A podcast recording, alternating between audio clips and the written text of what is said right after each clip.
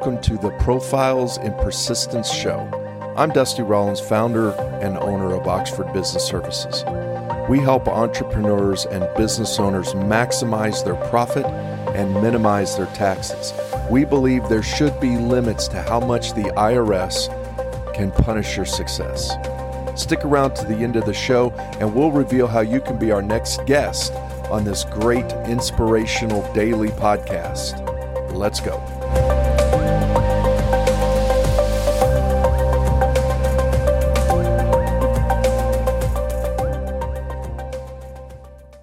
Good evening, good evening, good evening.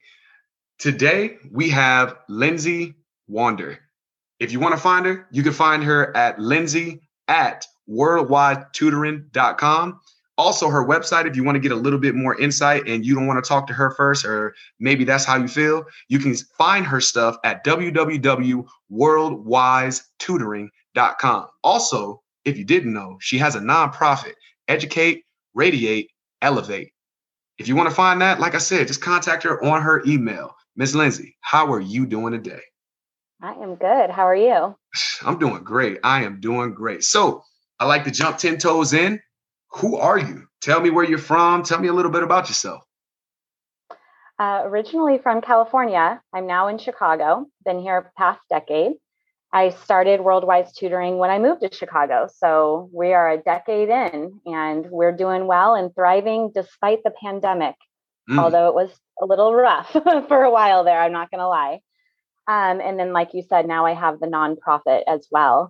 And my background before being a business owner was nothing to do with business, actually.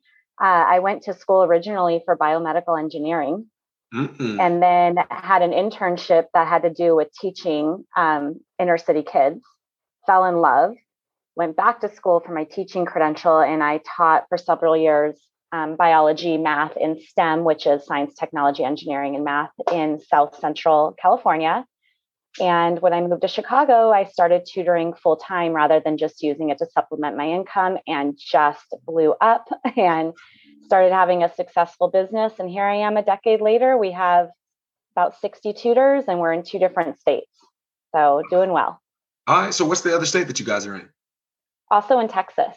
So uh, Illinois and Texas. That's yeah. a big uh, separation right there, gap, isn't it?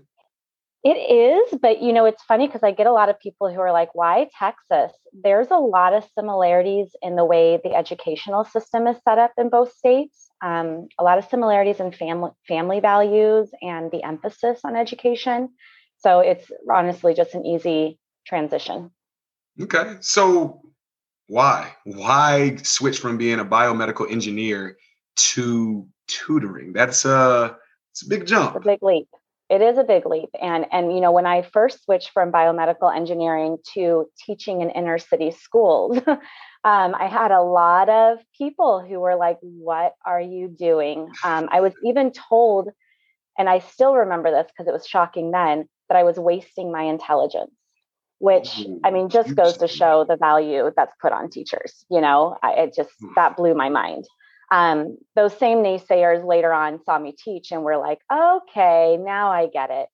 So, really, you know, I've always loved learning. I've always had a passion for, you know, growth and exploration. But I myself was one of those problem kids. And hmm. really, what it came down to is I think I was just bored um, with what was going on in school. It wasn't challenging me enough. And now it's funny, I have a lot of students like that. And even when I was a classroom teacher, I would start the year with like 25 kids and end with close to 40 because I'd get all the problem kids that no one could handle and they were fine in my room. So it's really not the kid, it's the system and the way things are taught is what I realized really quickly. Um, and I applied a lot of what I had in my life where I had a few teachers who saw through the behavior knew I just needed a little bit of extra attention and gave it to me, whether it was bringing me books or you know meeting with me after school for extra lessons. They knew i just wanted more learning and i wasn't getting it. So i've taken that into my teaching. I've made things very student centered we have a lot of fun. Um, that's the number one goal at all times is to have fun. And I don't focus that much on the grades and the test scores, even though we get good grades and test scores. We really work on just becoming lifelong learners, you know, learning the skills you need for life, um, enjoying the process of learning rather than having all the stress and the worry and the and the doubt that surrounds it.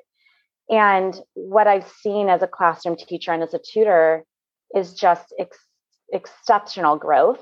Um, and it's been really cool. You know, now that I've been in the education field for close to two decades, I've had students who've gone through the whole school process and are now adults who've reached out to me and to see, you know, where they have come from and where they are now, it's pretty incredible. So, step into the unknown apparently was something that you were comfortable with. But what challenges like did you come across, especially like like you said, I understand because I was a pre-med major in college. So uh, definitely get that. So I, I just I know that had to be a huge transition. So what what did you go through? Definitely initially was a lot of other people projecting their worries and doubts onto me, well meaning, but I had to learn to weed through that and go, nope, that this is what feels right and I'm going to do it. Um, I've learned that from an early age to do what felt right. Some people call it intuition, some call it a gut feeling, whatever it is, even if people around me are saying it's not a good idea, the fact that it feels good to me, I go for it. And it's always taken me to a good place. You know, sometimes that means moving across the world completely by myself, and people are like, What are you doing? And it was exactly where I was supposed to be. You know, quitting my job and starting the business. Seriously, you have a stable job with health insurance. And here I am now doing exactly what I love. So there is a lot of times where I had to weed through that's your doubt, that's your worry. It has nothing to do with me, and find what was really meant for me um, and really stick to it. Even with that, though, I've had a lot of self doubt. Um, I've had a lot of times where, you know, a new idea is presented to me or I come up with something and then I'm like, that's not going to work or why would I even try that? And so that's still something I'm grappling with. And I do think it stems from things from my childhood and kind of working through what was said to me that I've internalized. Um, and it's a growing process. you know, I'm always, always trying to improve in that, but I've gotten better at checking it and knowing when it's something that is you know just a old process that's still kind of coming through. And when it is actually a, a warning sign of stop for a minute think this through before you just jump right in because sometimes i get excited about new ideas and i want to do it all. Um, so there's there's been a lot of growing and learning here but i think the genuine the bottom line of it is to really stick to what my values are what my passions are you know what my interests are and always coming back to that in the big picture and i really haven't gone astray since. So how do you stay motivated then? Because it seems like you have so much to take care of especially you said you have like 63 i think you said 65 yeah over 60 and now two businesses and anyone who's in the nonprofit world holy cow. Like nonprofit I mean, owning a business, like I could do that in my sleep, but nonprofit, woo, that's a lot of work. So, so yeah, it's a lot. so, what do you do? Like, how do, what are your routines? What are the things that you continuously tell yourself to keep pushing? Like, how do you dig deep to make sure that you know you keep at the top of your game? Because I'm pretty sure dealing with, like you said, all of this stuff that is just coming at you like rapid fire, you got to have something that keeps you stable and grounded, you know? I mean, well, number one, I'm always learning. So I, as busy as I am, I read every day. I'm attending webinars, I'm listening to podcasts. Like I'm constantly learning, and that gets me excited because I get new ideas and I want to try them out. I'm also in a career where I get feedback constantly mm-hmm. from my students, from their parents, from my tutors who are always just saying how much they love this company and they love what we're doing. So that's really motivating. But I think that that also comes from the work I've put in in building those relationships and not making it so transactional and really getting to know our clients and my staff on a deeper level, which helps my business, but also um, gives me the chance to get a lot of feedback about how that's been good for them. And so that's been a motivation too. And then the other thing, you know, which I didn't really foresee, being able to create jobs that people love is really a cool feeling. Um, a lot of my tutors, this is their second job. This is like kind of their escape from their other job because they do get that immediate gratification and it is so um, motivating and exciting to constantly be you know doing something different every single day when you have that monotonous maybe day job and being able to also create jobs for some of my staff like my assistant and the people who are doing my website and the marketing and you know things that they love to do that i could probably do but it's like i don't really want to do it i'm not good at it um, and I'd rather give it to someone else. So that in itself has been kind of a cool feeling to know that I'm creating work that people actually enjoy. Um, in the process of also having a successful business for myself and enjoying what I do. That's been a, a really nice motivator. So I got to get into your business a little bit. I, I, if you don't Go mind, I want to know. I want to know obstacles. I got to know the bad. I want to know what have you gone through, like you said, trying to build this baby and get it to where it is now, like dealing with COVID. What did you have to overcome? What were some trials and tribulations that really challenged your, like, you know, drive and grit to really want to create this tutoring business? I don't want the fluff. I want you to give yep. it to me straight. Let's let's do it. I'll be honest because this is what we want. I held myself back for for many years because I had an idea of what an entrepreneur was mm-hmm. and I didn't want to be that person. I thought when you were a successful business owner, you were you've lost touch. You now people were numbers and figures and they weren't really people anymore and I was terrified of that happening. And so I stopped myself. I told myself only 10 tutors in this state and only in this state. And I'm not growing any bigger than this. And that, you know, turning, I'm going to turn people away. And I really prevented my own growth. Then COVID hit. and because I was just coasting and wasn't really growing, when COVID hit and all the uncertainty of what's happening with schools, what's happening in politics, what's happening socially, there was just so much uncertainty and then our students, because they were so well equipped, didn't need us anymore because school basically took a hit and, and they were able to manage the tiny bit that they were um, being given. We really dropped in students. And what kept me up at night was back to what I was saying before. I didn't have jobs for my tutors. And this they were messaging me like, I got laid off from my other job. I'm not doing this. This is money I was relying on. And I'm like, so that really put a flame under my butt of, all right, you know what? Stop holding yourself back because of these natural ups and downs. You have to constantly be climbing. And what I had to do was really embrace the idea of delegation, which is hard when it's your baby and you want things done a certain way. Um, to be able to hand it over to someone else and trust them to do it just as well as you're doing it. And that's a very difficult step. Even you know with the tutoring was already hard enough for me to bring tutors on but i still was able to manage and control. And now i'm bringing in other people who are handling the onboarding and all the accounting and it's it's hard. Um, and i have my own trust issues there right? Like and maybe a little control issues um, which business owner doesn't. But let learning to let go of a lot of that and really just trust the process to be able to grow was really valuable now i'm 200% what we were last year um, and have tripled our staff. So it was it was good to do that, but it was very 2020 took a lot of self reflection, a lot of who am I, what do I want for myself, not just the business. Um, what's really important to me you know a lot of my own doubts a lot of my own labels i put on things i had to really check a lot of things personally in order to make that growth in my business so where do you feel is the heart and soul of your business? Is it in the tutoring, or would you say does it come from the people that you're helping? It's it's meeting people where they are hmm. and seeing them for who they are rather than trying to shape them into something that they're not um, again, from my experience, you know, I was labeled this, this, and that, and I kind of took those labels as fact. And it wasn't until later on that I realized that's not me. That's not what I'm interested in. That's not who I am.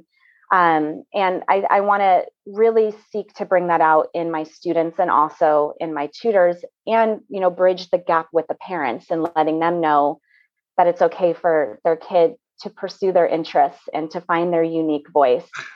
I mean, we know all these adults who are in these careers and they're successful, but they hate it because they did something that someone else told them they should do and that's really i think what the heart of it is, is i'm trying to get everyone to figure out who they are what they're interested in and then guide them on that path with tools and resources and support rather than trying to push them in a direction that we think they should be in. Hmm. so um, I, I just want to know what are the limitations of your tutoring? Is it just kids or can it be adults or older people or like where does it stop or does it continue to grow? How does that work for your tutoring this is where I'm going to say something that's probably going to be unpopular because I know that a lot of people say find a very narrow niche in your business and kind of stick to that. Mm-hmm. I say, and this goes along with my value system any age, any subject, any ability, bring it on. like, so we have students as young as two, I have students in their 60s. Um, and especially with the pandemic, you know, we've had a really a big range of ages. I really want to be able to provide supports for anyone. I don't want to turn people away. And the way that, you know, I guess what keeps everyone in common is that for some reason the traditional system isn't working for them, which is most people, um, because the traditional system is broken. And so we're really trying to give things um, a more personalized approach, again, trying to meet them where they are, and ultimately trying to get them off of tutoring trying to empower them with the strategies and the skills so they don't need us anymore, which is another strange thing to say as a business owner um, to get them to not need us. But one of my favorite things is when I get emails from parents that are like, hey, they're doing really well. I think we're going to take a little break and see how things go if they manage it on their own. Awesome celebration, because that's really how we're going to propel society forward is empowering people with the tools to do things on their own and then think of the ripple effects of that. So going back to the original question, um, I would say, and I already kind of lost my train of thought. Sorry, um, been a long day, but I would say that the the biggest thing is is getting them to be able to manage what they're doing on their own and feel empowered to make changes in their life, whatever way that is.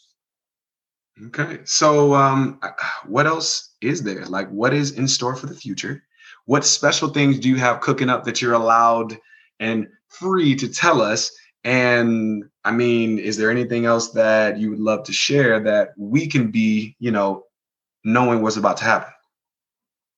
Um, some things I'm really excited about is I have taken what we do as educators and broken it down for parents to be able to implement a lot of strategies on their own at home. A lot of it's just changing the way you talk to kids and the opportunities you present to them. Um, that it's really, really meaningful. I always say small changes are big changes. That's been really fun because, again, I feel like I'm helping in ways and empowering people that I, if I can't be there in every situation, I'm at least giving them the tools. Um, I'm also trying to get in with schools to show them that this doesn't have to be separate curriculum you know teaching kids these soft skills the executive functions the empathy the interpersonal skills this doesn't have to be separate. You can actually intertwine it into your curriculum and, and not have to take away from hitting those standards. Um, in fact it will actually improve your chances of hitting those standards because mm. you're going at a deeper level with the kids. So i'm really trying to get the word out about that as well. Um, I'm also trying to bring fun back to learning. So we've done a lot of enrichment classes, which have been really exciting just to get the kids excited and exploring again because I've been really sad about how you know bored they are with everything that's been going on the past year. Learning should be so fun and they're just over it and they've given up and they don't want they're not engaging and it, it breaks my heart. So we're trying to bring the enjoyment back. And then the last thing obviously is the nonprofit. Um, I'm really concerned about the widening of the achievement gap, how the pandemic has hit our Black and Brown communities really hard, not just eh, you know with the pandemic itself, but the school closures and you know everything else. And so um, my nonprofit's really geared towards giving the same really high quality tutoring to low income students of color And I'm really excited about that because there's been projections of what is this going to do this these school closures 20 30 40 years from now um, and how can we bridge that gap now and i really do feel like i have a good recipe for that and i want to be able to give it to people who really have promise and can achieve they just need the resources and the tools and the help um, and from my experience, I mean, they can do it. You know, race and your poverty is not destiny. You actually can succeed. We were scoring higher than the Beverly Hills kids, and we were in South Central. Mm. So it's totally possible. Um, so I really am trying to spread that message and to be able to help students who who really need it. Well, Ms. Lindsay, I appreciate your time. If you want to contact Ms. Lindsay, you can contact her at lindsay at worldwisetutoring.com. Check out her website at www.worldwisetutoring.com. Also, check out that nonprofit, Educate, Radiate, Elevate. Thank you for your time. Thank you for having me on. Dusty Rollins here. Thank you so much for listening to Profiles in Persistence. If you are a successful business owner or entrepreneur who would like to be on this program, please visit thetaxcure.com slash podcast slash apply. And if you got something out of this interview, would you share this episode on social media? Just do a quick screenshot with your phone and text it to a friend or post it on the socials. If you know someone that would be a great guest, tag them on social media to let them know about the show and include the hashtag profiles in persistence. I love seeing your posts and your guest suggestions. We're regularly putting out new episodes and content, so make sure you don't miss any episodes and go ahead and subscribe. Your thumbs up, ratings, and reviews go a long way to help promote the show and mean a lot to me and my team. Want to know more? Go to our website, www.thetaxcure.com or follow me on LinkedIn, Facebook, and Instagram. Thanks for listening, and we will see you next time.